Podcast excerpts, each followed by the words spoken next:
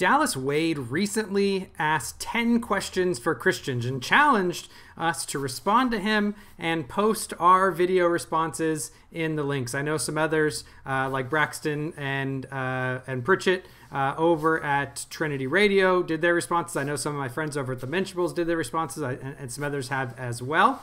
Uh, but I wanted to give uh, my response to his 10 questions. So uh, if you want to hear my, my, my answers to his 10 questions, stick around and let's uh, let's find out what's happening. Uh, in the meantime, why don't you uh, subscribe to this, click the bell so you'll get some updates, and share the content around uh, so that we can get some some additional follows and spread some of this information uh, around to your friends wherever you think it'd be helpful. That would be great. I would Appreciate it. If you're listening via podcast, thank you so much uh, for listening. Go ahead and subscribe on iTunes or wherever you got the podcast from. Uh, and for everyone, if you consider becoming a sponsor, uh, you can go to the blog at freethinkerpodcast.blogspot.com, click the Become a Sponsor link there, or you can sponsor through Podbean. All right, with that uh, out of the way, let's dive right in to uh, Wade's 10 questions. Now, I'm not as uh, technically savvy as some others where I can play the videos back and forth. I'll get there. I'm getting used to OBS, so uh, eventually, hopefully, I'll get there. I am now going to be uh, going off some PowerPoint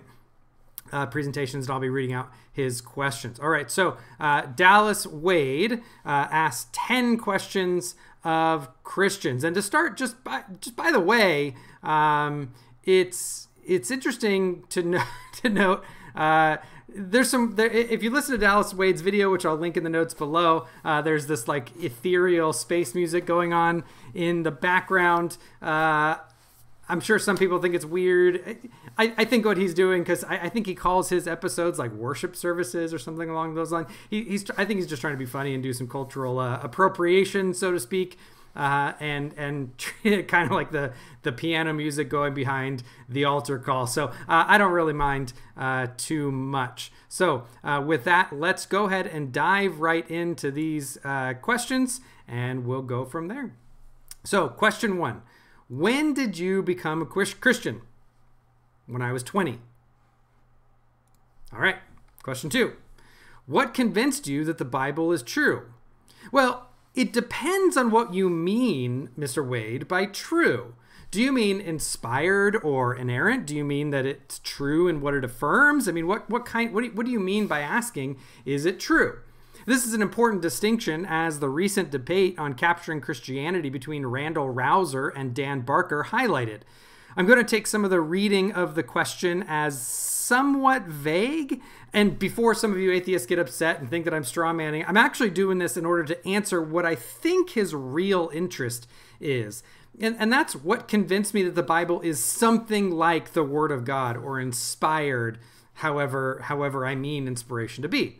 I think if Wade sees this, he's, he'll appreciate that I'm taking it in that kind of broad way to give a genuine answer to the question because simply asking if it's true just isn't adequately clear because for something to be true well it depends on what you what you actually have in mind. What does it mean for a book of poetry like in the psalms to be true or apocalyptic literature to be true? Uh, that that question just gets a little bit fuzzy and so i want to answer what i think he's actually getting at I could also split this into what made me think the Bible is the Word of God as a question of my biography. That's that is what convinced me at the time that I came to believe it, or as a matter of apologetics. Why do I think one ought to be convinced that the Bible is the Word of God, given my 20 years of apologetics and academic training?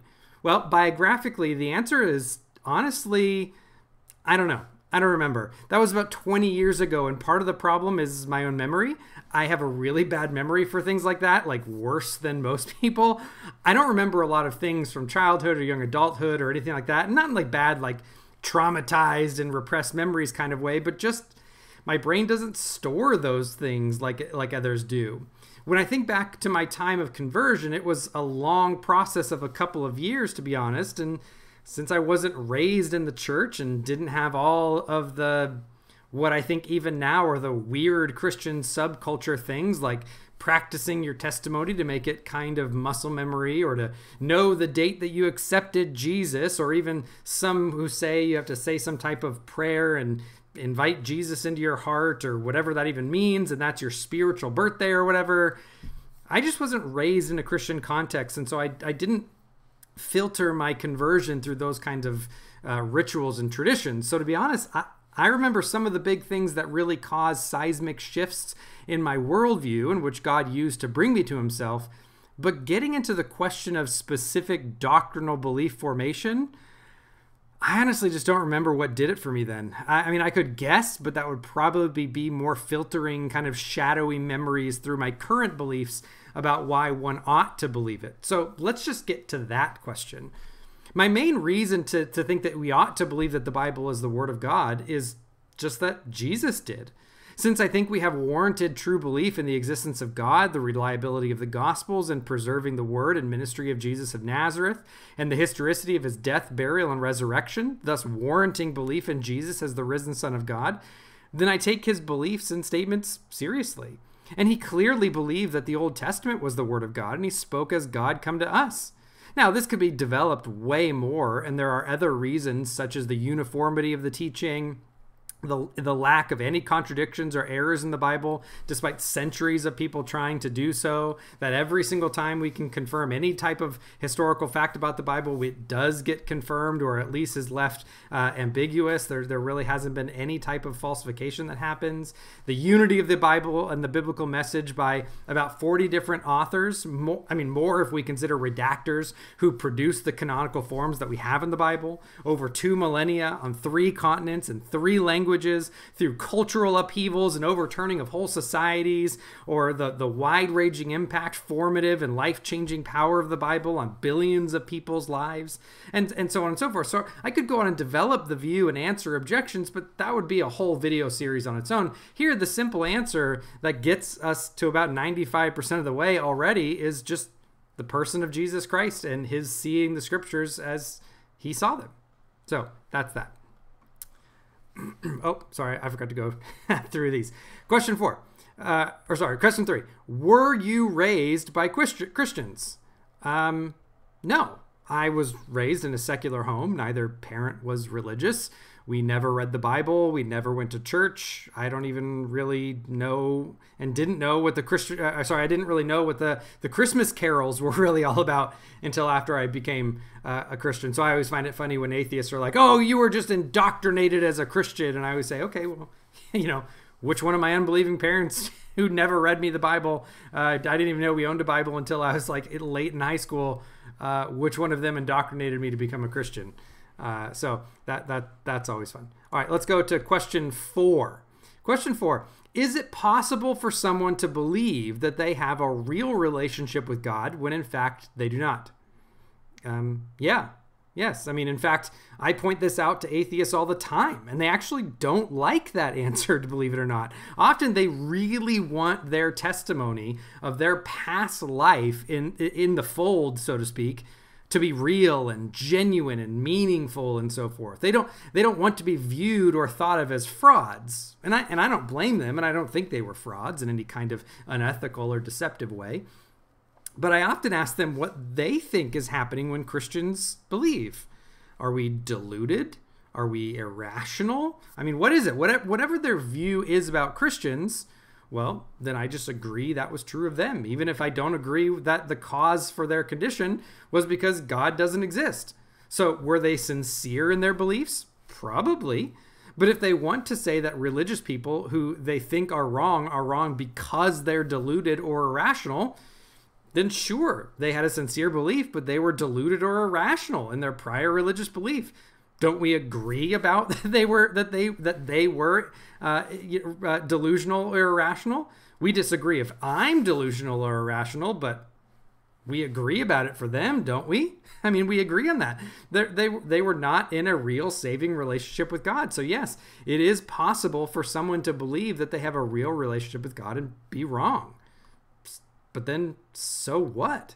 Here, Wade doesn't bring up the follow up question that would likely give this question its punch, which is well, if they can be wrong, how can you know that you're not wrong? Well, because I do not have a defeater for my current beliefs. But is it possible I'm wrong? Well, that's question 10, so we'll, we'll get there. Okay, let's go to question five. This is a long one, so it's going to be uh, a couple different slides. There, this is his question uh, with a long statement beforehand. There are tens of thousands of denominations of Christianity.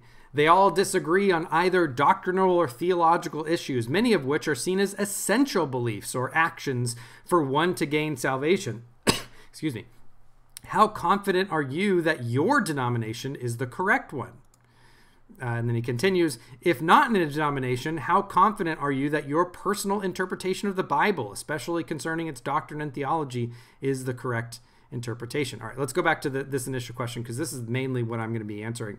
Um, and, and to start off my answer, I just want to point out that this is just wrong. I'm sorry, but on so many levels, it's wrong, and wrong in a way that shows Wade is doing the very kind of uncritical parroting of memes and cliche that he's heard over and over and over again. I mean, I've done a whole episode on this, so I, am not gonna I'm not gonna repeat all of it here, although I'm gonna have to do a bunch of it. But this is somewhat of an abridged version, and that that is that this is just a bad argument from atheists for several reasons.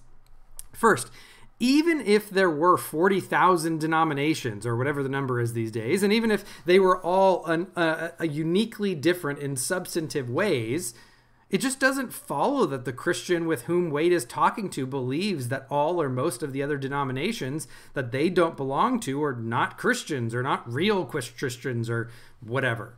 For example, I belong to a rather small American denomination within the conservative Reformed and Presbyterian tradition called the Presbyterian Church in America, or the PCA. I have no problem saying that I have Christian brothers and sisters, even theologically incorrect ones, who hold to the same core aspects of the Christian faith in nearly all other Orthodox denominations, be they Baptists, Anglicans, Methodists, Episcopalians, Roman Catholics, Eastern Orthodox, and so on, so forth. We have some disagreements to be sure, and they range in significance, with some being very important. But we can all stand shoulder to shoulder on the core aspects of the nature of God, the Trinity, and the person and work of Jesus Christ, namely expressed in his death, burial, and resurrection, and the commission to share the gospel to the world as much as we can before the return of Christ at the end of the present age. But second, the existence of disagreement doesn't really count as evidence against a view or in favor of its opposition. There are at least 10 different interpretations of quantum mechanics that are all consonant with the uh, uh, observable data. The fact that scientists disagree about the interpretation just isn't evidence against the existence of the quantum world, nor can the mere presence of disagreement with other views be an argument against any one view over the other. It also can't be used reasonably as evidence in favor of some position that would deny quantum mechanics altogether. So, to the existence of theological disagreement between denominations on largely tertiary issues just can't function as an objection to Christianity generally or in favor of atheism. Think about what would happen if we allowed this kind of argument uh, between worldviews more generally. Would the existence of mere disagreement between worldviews mean that all worldviews are wrong? Or could we, in a debate, tell one side that they're probably wrong simply because other worldview advocates disagree with them, but that ours isn't wrong even though other people disagree with us? I mean, of course not. That, that just wouldn't work as a, an objection. That would just be trivially easy to dispatch. Third, when someone makes a claim like this, we should always check their sources. Now, the statistic for the number that appears uh, so often in these objections uh, it comes from the World Christian Encyclopedia, what I'll call the WCE, by Barrett, Kurian, and Johnson, put out by Oxford Uni- University Press in 2001. While it does come to a total of 33,000 denominations and growing, the problem with how atheists like Wade use the stat lies in how they understand what denomination uh, what a denomination is compared to how the encyclopedia in question understood it. The atheists are using the objection to try and say that all of these denominations are just totally different and and they don't agree and that each denomination is an instance of evidence for that. However, that's not how the WCE defines what a denomination is in their study. The WCE defines a denomination as follows quote, a denomination is defined in this encyclopedia as an organized aggregate of worship centers or congregations of similar ecclesiastical tradition within a specific country. i.e., as an organized Christian church or tradition or religious group or community of believers within a specific country whose component congregations and members are called by the same denominational name in different areas, regarding themselves as one autonomous Christian church distinct from other denominations, churches, and traditions. As defined here, world Christianity consists of six major ecclesiastical cultural blocks. That's going to be important. We'll come back to that part of the definition. Six major ecclesiastical cultural blocks divided into 300 major ecclesiastical traditions, composed of over 33,000 distinct denominations in 238 countries those denominations themselves being comp- composed of over 3.4 million worship centers, churches, or congregations. End quote. First, uh, from this definition, two things should be brought into focus about the W, how the WCE defined a Christian denomination. That is number one. Denominations are defined primarily geographically. That is, there may be one denominational body, but it's counted as a new denomination for every country that it operates in. I mentioned my denomination, the PCA, previously. The PCA has church plants in a couple dozen countries. This means that while the PCA is the main ecclesiastical body and we all agree and adhere to the same confessional standards, literally, we all agree doctrinally on, on most things, this one denomination will be counted as a couple dozen denominations in the WCE survey. And as far as denominations go, the PCA is pretty small. This multiplication factor grows drastically when you start considering very large denominations like the Southern Baptist Convention or Roman Catholicism. Number two, the WCE has no problem classifying these 33,000 denominations into six what it calls ecclesiastical cultural blocks. This means that the vast majority of these fall into just a handful of buckets. Therefore, the main problem with how the atheists use the final number from the list is that they completely ignore the causal factors that lead to denominationalism in the first place. Often, the dividing line between denominations, or for why one church will plant a new one, is geographical, or if there's a split and the new church is one that is unaffiliated with the prior church, or has nothing, uh, has absolutely nothing to do with anything remotely like substantive theological differences. Denominations and churches are established as distinct from others because of factors like language barriers, cultural distinctives, personality differences, geographical differences, socioeconomics, missional purposes, like some are focusing on ministering to the poor, some to small families, stylistic differences, such as the kind of music played, or even sadly, sadly the kind of carpet that got installed, as well as a whole host of other reasons. There are even microgeographical reasons since the advent of the automobile and the invention of the suburb for why denomination might have, uh, you know, why you might have a certain type of church on the east side of town and a different type of church on the west side of town. We no longer see new churches being called the first or second or third or fourth, whatever Methodist church of Townsville, but rather Curve or something trendy like that. This is because people now have options. There are churches that missionarily cater to baby boomers or millennials and everything beyond and in between. While many bemoan this kind of consumeristic segmentation and its efforts on uh, and its effects on the church to water down and sometimes juvenilize the church, myself included, that's one of my criticisms. This just can't be denied as a real factor in the segmentation of denominations, even in small geographical areas. Within my rather small town, there are approximately two dozen Baptistic churches that likely believe almost identical things as doctrines, at least on core essentials and probably on most other things. But one may be a megachurch because of its more essential, uh, it's more successful in implementing modern church growth tactics, while another fills the need for those with small or starting families, but who may not like the faceless environment of a megachurch and another may appeal to those who want to sing hymns, and another those who want to sing contemporary songs, and so forth. Many of these churches are independent, which leads to the next issue with the atheistic use of the statistics.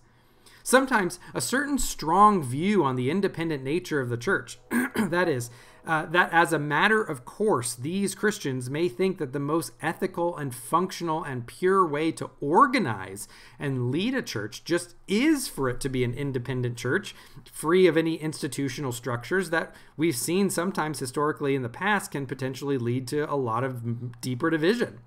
We can see this further in the list of denominations that the WCE labels as independents, where over 8,000 of the denominations listed just were unaffiliated independent Baptists. These churches would, in most cases, be almost doctrinally identical to what we would find in major um, American Free Conference of Churches known as the Southern Baptist Convention.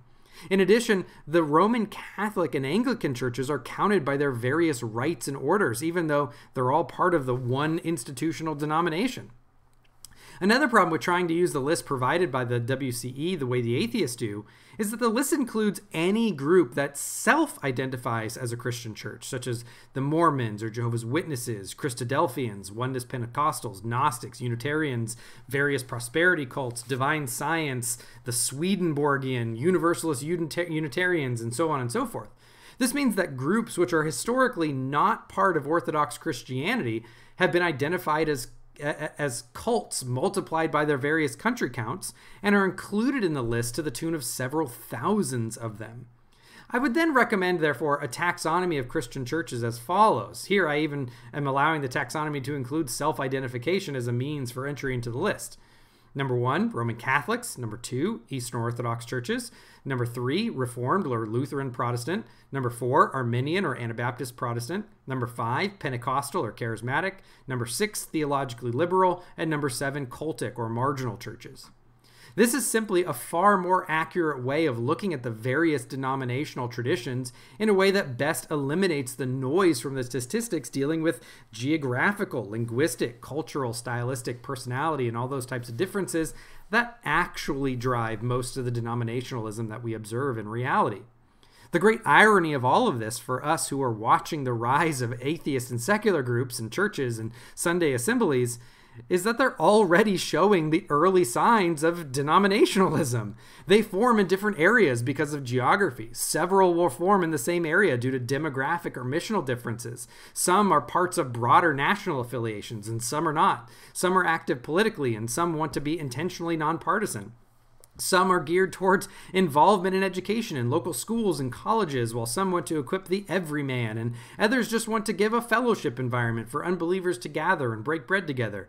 We've even seen the start of church splits uh, in groups like the Sunday Assembly and the Godless Revival. If we started counting atheist groups and assemblies like the WCE does with denominations, we would see that the early seeds of denominationalism on the global scale within secular groups. I wonder what will happen with a group that generally prides itself on independence and having no creedal foundation that ties them all together, such as atheists do, which we know serves as the unifying feature within Christianity give atheism 2,000 years that Christianity has had, but without any of the doctrinal standards or boundaries such as the church has had that ties most of us together. And I wonder just how many millions of denominations such a group will have. So, so much for the question about denominations. And how am I sure that my denomination is the correct one? This might surprise you, but I'm not. I have certain theological beliefs about things like baptism and the nature of the will which aren't core issues, that put me theologically in the Presbyterian or Reformed circles. And from there, I choose my denomination within that theological block for various reasons having to do with even more tertiary issues, some of which aren't even biblical questions, like why don't I go to a Korean Presbyterian church across town? Theologically, they're identical to my, ter- my current denomination. I didn't go because I don't speak Korean. Does that make my denomination the right denomination and theirs the wrong denomination? No, that would, that would just be dumb. I also chose a church that was a, has a preaching style and a musical style that I personally resonate with better and, and grow from. Does that make my church right and other churches who sing different kinds of music or have teaching ministry that I don't personally connect with wrong? Of course not. I mean, that's just silly really the only possible divide that we can find is between something like Protestantism, Roman Catholicism, Eastern Orthodoxy, and what are called mainline liberals. Here, there is possibly some real substantive differences that start to creep toward the line of essential doctrines, but many of us have no problem seeing many of them as brothers and sisters in Christ, even if we have some very serious criticisms of their view. And why do we believe one is right over another? Well, we use our minds. We study the Bible and the academics and the scholarly literature on the Bible, its backgrounds, the different theological traditions, the various ways that those can be understood, and so forth. We do the hard work of good hermeneutics and exegesis of the text and try to come to the best, most informed understanding that we can. and based on what we believe is true, we believe that it's probably true there's nothing magical there's there's there, i never understand this whole like well if you can't if you can't be absolutely certain then you got to scrap it all well, no, we I mean we just do our good the, you know the best work that we can. We come to what we think is probably true, and we go to a church that we think teaches that. But it doesn't mean that we think that everybody is you know false church or heretics or something like that. That's just not how it works. All right, uh, number six. The Protestant Bible contains 66 books. The Catholic Bible contains 73 books. The Ethiopian Orthodox Bible contains 81, and up until 1885, the King James Bible contained an additional 15 books known as the Apocrypha. The current Protestant Bible itself contains references to more than 30 books and letters that are not contained within it. Even Jesus Christ himself references and quotes many of these books. There have been many Bibles which have included many additional books or excluded many popular books due to disputes among Christian scholars. Altogether, there have been hundreds of Jewish or Christian books that at some point by some people have been considered to be inspired by God. How do you determine that the books in your Bible are all inspired by God? And how do you determine that the hundreds of books that are not in your Bible are not inspired by God?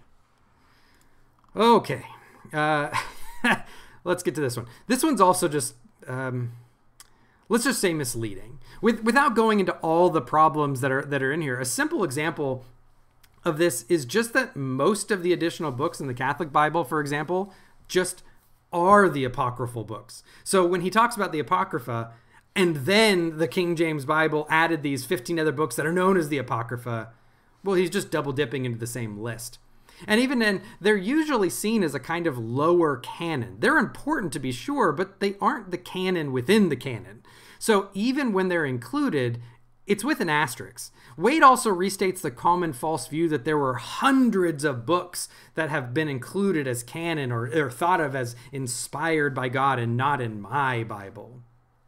The interesting thing about this is that it's not only false, but we know exactly where the notion comes from in pulp, in pop culture. This is right out of Dan Brown's The Da Vinci Code, that, and, and there are approximately 0.00000% of scholars who believe it. In reality, there are the core 66 books, then the Apocrypha, which was even included in some Protestant Bibles during the Reformation. I mean, you all know that the Geneva Bible and the King James Bible just are Protestant productions, right? Well, and and they're usually also included as a kind of second tier canon. That is, should they should be included as required reading for Christian, Christians because they're really helpful and informative, and they help us understand what was happening in the intertestamental period, and and, and give some of the cultural backgrounds for what's happening in the New Testament. But the, the Apocrypha isn't typically viewed as being inspired by God or being God's holy word in the same way that the core 66 books are. And then after that, there are a dozen or so books with wildly marginal support and don't really meet any of the criteria used by the early church to set the parameters of the canon to begin with. Without going into a full on treatment of the canon, let me just say that to answer this question, false warts and all, I simply need to say that the books I'm most confident belong are the core 66 books. And even then, I, I, I mean, I honestly have some issues with with the books like Jude and Second Peter, where I'm not fully convinced. Though I think there's a good enough reason there to warrant belief that they ought to be included. the The fact of the matter is that all canonical views hold to the core 66 books. So there's just not really any dispute about that. Sure, we can discuss and debate about, about some of the others, and I'd be happy to consider them. Many of them, by the way, have problems uh, of being in disagreement with either of the known canonical books, so that kind of rules them out. But sure, I'd be happy to discuss them. All right. For, for more actual in depth uh, research on this, go ahead. I, would recommend uh, Dr. Michael Kruger. That's K R U G E R, Kruger, uh, and his works on the canon. His book, The Canon Revisited, is just a fantastic academic resource on this.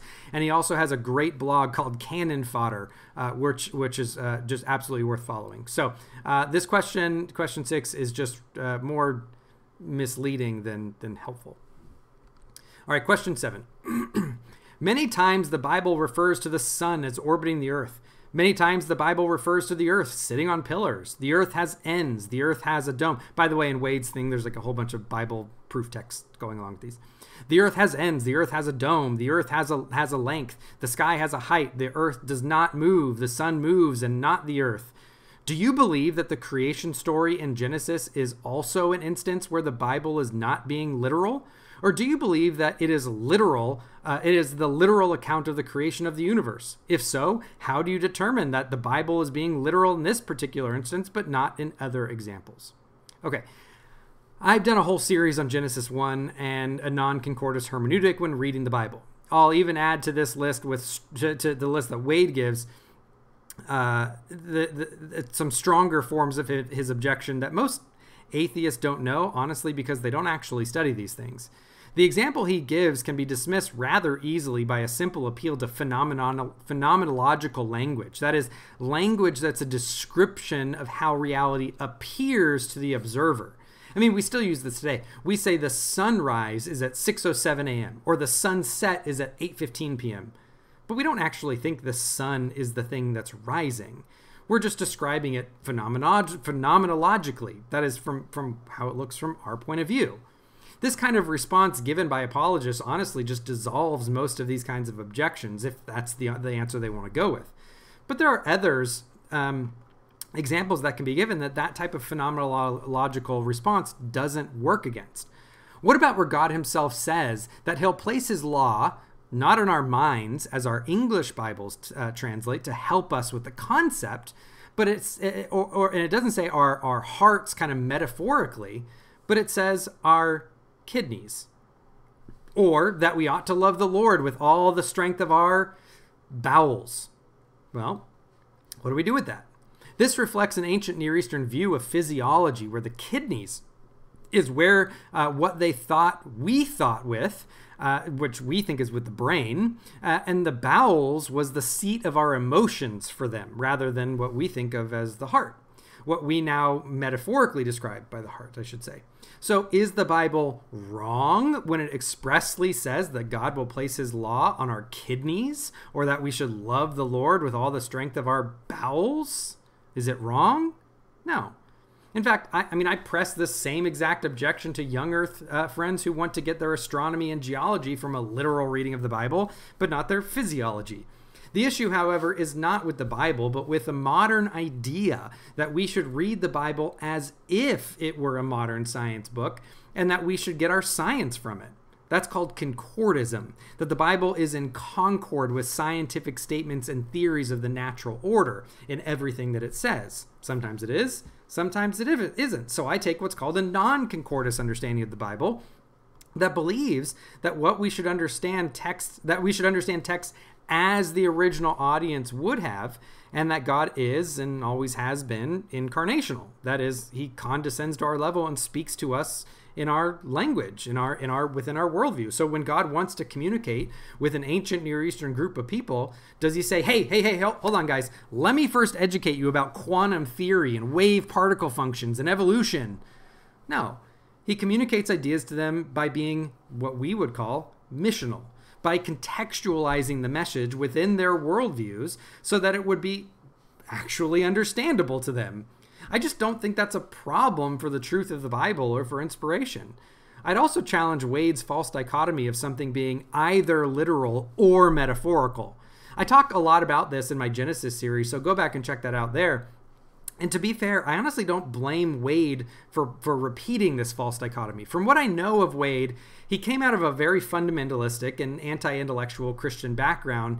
And often those types of churches will push these, these very same types of very flat context list just you know the the the just me and my bible in the garden alone. Scholars can go to hell. It's either literal or allegory kind of readings of the bible you know you either take genesis literal or you're you know you're taking it allegorical and you're a liberal and all this kind of nonsense. This is often why academics both christian and not point out that atheists are so often really just about as fundamentalistic in their understanding of how we even should read the Bible as their fundamentalist Christian counterparts because that's what they were raised in. They just don't know any different. The problem is that instead of just rejecting the method and coming to a more robust and sound treatment of how we should read and handle and understand ancient texts, because they think uh, because they think of the fundamentalist view of the Bible as silly, they think all of it must be silly, and so they don't study it. And so, therefore, they continue to perpetuate the caricature, which makes them think it's even sillier, which makes them think they have less reason to study it, which reinforces the silliness, and down and down and down the toilet bowl. It spirals. Uh, I highly recommend studying if you're going to make dogmatic statements about things. Okay, number eight. In your opinion, what are the three best proofs that the Bible is true? Proof of the Bible, not theism. Well, I basically answered that back in question number two. So for the sake of time, let's just move on since you can go back and review that answer if you want to. Okay, number nine. Is it better to A, silence the critics and avoid listening to criticism, or B, engage with critics and refute criticism? Which of these two options do you find to be the approach that most Christians take? Well, B is the is the better option. It's better to engage critics. In fact, I take it that any Christian or any apologist who has taken up the mantle of responding to Wade's questions just are engaging with, the, with, with their critics. So this is a strange question to the very people who he is expecting will engage with him as a critic. And and as for which option is the most common for Christians, I doubt it's either of those. Honestly, most Christians just go to work, they spend their time with their families, they live their lives without really delving into these issues. I don't think they're avoiding or engaging. Here, the only exception that I would give is someone who just really isn't equipped to handle the criticisms, to just be cautious and to try and find good resources to help them better understand these topics. I talk to a lot of atheists who will say things like that they fell away from Christianity after honestly investigating it.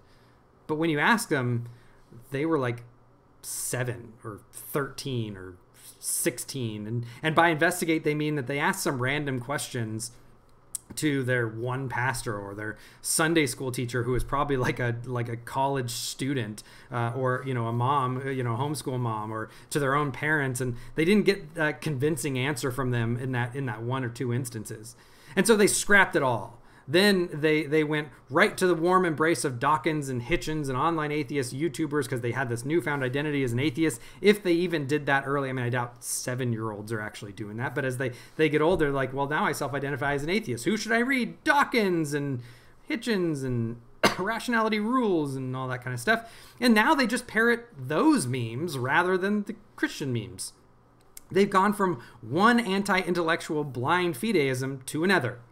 My question for, for atheists here is if you converted or if your explanation or exploration of these issues have you honestly went and made an effort to really study the best academic literature on any one of the subjects? By the way there's not like a singular subject the bible or Christianity or I mean there are so many you you look at the topics we've covered. I mean there's there's philosophical belief there's theism there's different arguments you know for the existence of God. There's metaphysics epistemology there's Bible. Within the Bible there's Old Testament New Testament hermeneutics biblical theology systematic theology uh, textual criticism manuscript you know manuscript tradition. I mean you can go into there's there's there's you know libraries dedicated to each one of these subdisciplines so before you know you can you can make a dogmatic statement about the Bible generally, but you haven't studied any of these things.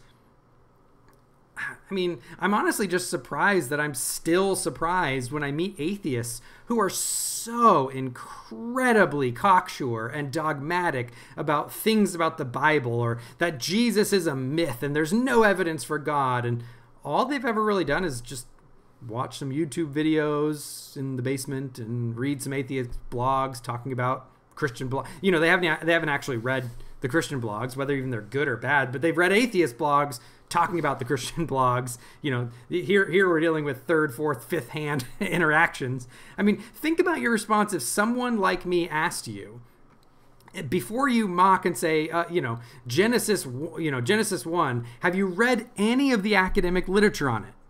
Have you picked up the robust exegetical commentaries on it that deal with the original languages and the, the textual tradition and the, the literary styles and the historical and cultural context of the composition of the text? If your answer is no, or or or, especially if you mock and ridicule the question, which is honestly very you know very very common. I, I have people well you know I I don't go and pick up you know the the best commentaries and academic studies defending fairies. I mean, okay, guess what? That doesn't exist right? I mean you have you have whole academic traditions and departments at, at universities like yale oxford harvard princeton. I mean you, have world class scholars some of the best thinkers throughout throughout throughout the world throughout history write and believe about these things. Nobody's doing that for fairies or the flying spaghetti monster. I'm just not I, am sorry they're not. So if, so if you're just going to mock and ridicule that way then, then i'd ask if you like do you have no cognitive different you know dissonance do, do you really think that you've done any objective thinking on the topic?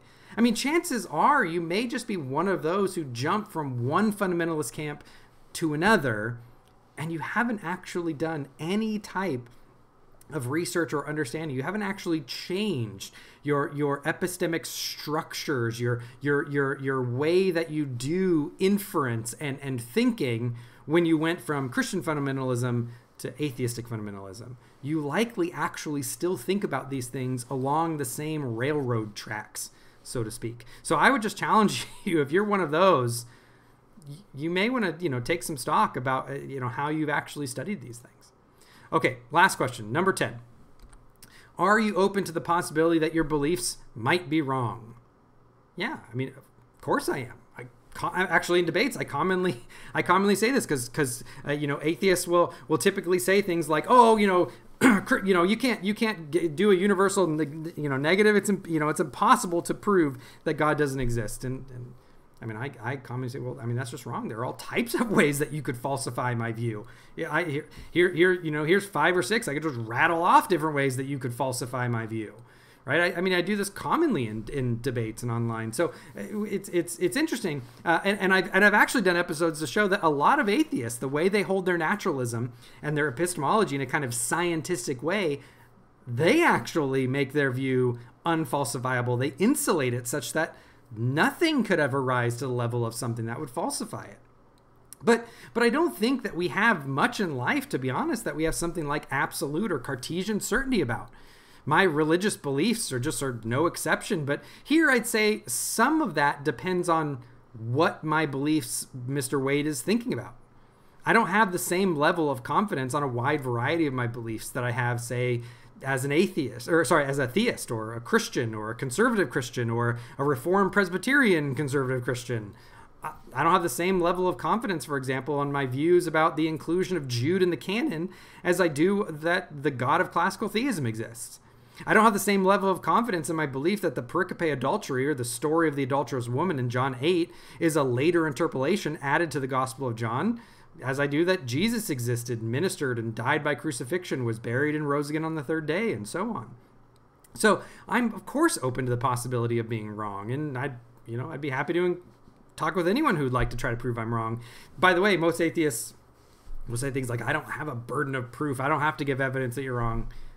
Okay, but if you're going to ask me the possibility my beliefs are wrong, I mean, don't you want to try to present some type of defeater to show why my beliefs are wrong? so, sure, of course, my beliefs have changed and refined a lot over the last 20 years of being a Christian and constantly reading the, the, the literature and challenging my own views by, by going through the academic literature of, of different viewpoints and different perspectives from, from atheistic scholars to, to liberal scholars and critical scholars to conservative scholars and, and, and everything in between. But I've also been doing this for 20 years and I have been refining my views and had already had my major, and I mean major periods of doubt. And so it's just really unlikely that a YouTube atheist who hasn't done any study whatsoever and is just parroting other online infidel type atheists is going to present some type of groundbreaking argument uh, that disproves my beliefs.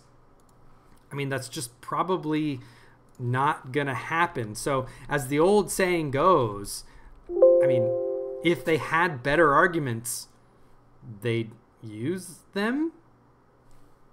So, thanks so much for joining. Uh, as always, I appreciate you uh, coming here. If you have any questions, comments, concerns, commendations, or condemnations, uh, please feel free leave them in the comments below after you subscribe and share. Uh, but leave your comments uh, below. You can always come by uh, the the blog freedthinkerpodcast.blogspot.com. Check out all the the resources there. Or why not join the conversation with me and others at the Freed Thinker group page on Facebook. Thank you again for joining. Good night and God bless.